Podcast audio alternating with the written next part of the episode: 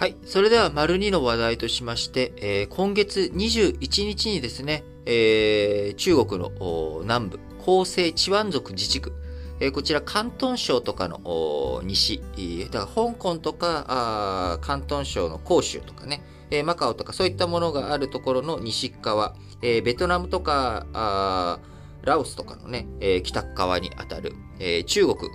南部の広西チワン族自治区、えーこちらでね、えー今月3月21日に、えー中国東方航空機、えー国内線、えー中国の国内線ですけれども、こちら、えー墜落した事故が発生しておりました。えー対策本部、26日夜に乗客乗員132人全員の死亡を確認したと発表されました。えー非常にね、あの、犠牲者多く中国の飛行機墜落して132人全員が死亡ということになりました。中国本土で起きた航空事故としては過去3番目に多い死亡者数となったということで、対策本部、事故当時の機体の状態や操縦状況を検証、分析するためのブラックボックスも昨日27日までに全て回収したということです。今後は解析に向けた作業を本格化させる見通しだということですが、えやはりね、え航空機の事故というもの、えこれ完全になくすこと未だにできておりません。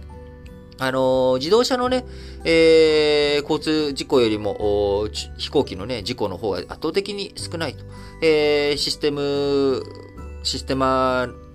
システムでね、あの非常に制御されていて、まあ、言うなれば自動運転なわけですからね。えー着陸とか離陸の魔の7分間と言われるところ以外ではほとんど墜落とかそういった事故がないということですけれども、えーやっぱりそれでも年一ぐらいですかね、世界で見ると。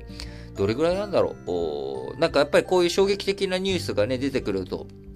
すごく印象残りますけれども、ま、数年に一度なんかこう衝撃的なあ事故というのは出てきますよね。えーマレーシア航空機のね、えー機体がね、なくなって、えー、未だになんかちょっとどこに行っちゃったんだろうっていうのもね、よくわからない事故とか、えー今回は内陸部、海上ではなくね、内陸部での墜落でしたので、えー物が水の中に沈んで、えー亡くなるっていうことがなく、えーきちんと物の回収や遺体、いろんなね、えーあの遺品とかの回収とかも進んだということですが、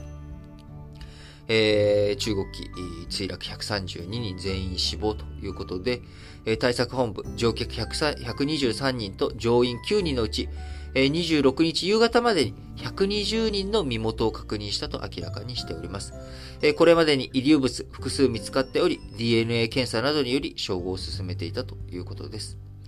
え今回ね、2つのブラックボックスのうち、パイロットらの音声を記録するボイスレコーダー、すでに回収済みで、え27日には高度や速度など飛行状況を記録するフライトレコーダーも回収したということで、え今後ね、当局としてはこれらの装置の解析によって原因究明を急いでいき、え装置に破損などがあれば、あ失礼しました。あくしゃみが出ちゃった。えー中国機墜落のね、えー状況、そういったものをしっかりと把握して、えー何が原因でこういう風になってしまったのか。あそしてそれをね、活かして、え次、こういう似たようなね、事故がないように、えどういう風に制御していくのか。さらなる安全対策をね、していく上で、どのような学びが得られるのか。あまりにもね、多くの方々の犠牲、えーになってしまいましたけれども、え改めて、えこれから新型コロナの影響を克服して、え世界経済、人の、ね、移動とかも含めて、え元の流れに戻っていく、えより飛行機が、ね、飛んでいくとか、そういった状況になっていくときに、えきちんとこういったものをね、活かしていけるというようなことになっていってもらったらいいなと思うんですが、うん、本当に、えー事故っていうものはね、突然、あのーその人の人生を奪い、えー周りの遺族たちにとっても、突然、えさよならがね、言えないで、えーいて、こういなくなってしまう。え喪失感激しいものだと思います。え改めて、え亡くなられた132人全員の方に哀悼の意を捧げるとともに、え遺族の方々の、がね、少しでも平安、平穏な日々を早く、平穏な日々が訪れることを願ってやみません。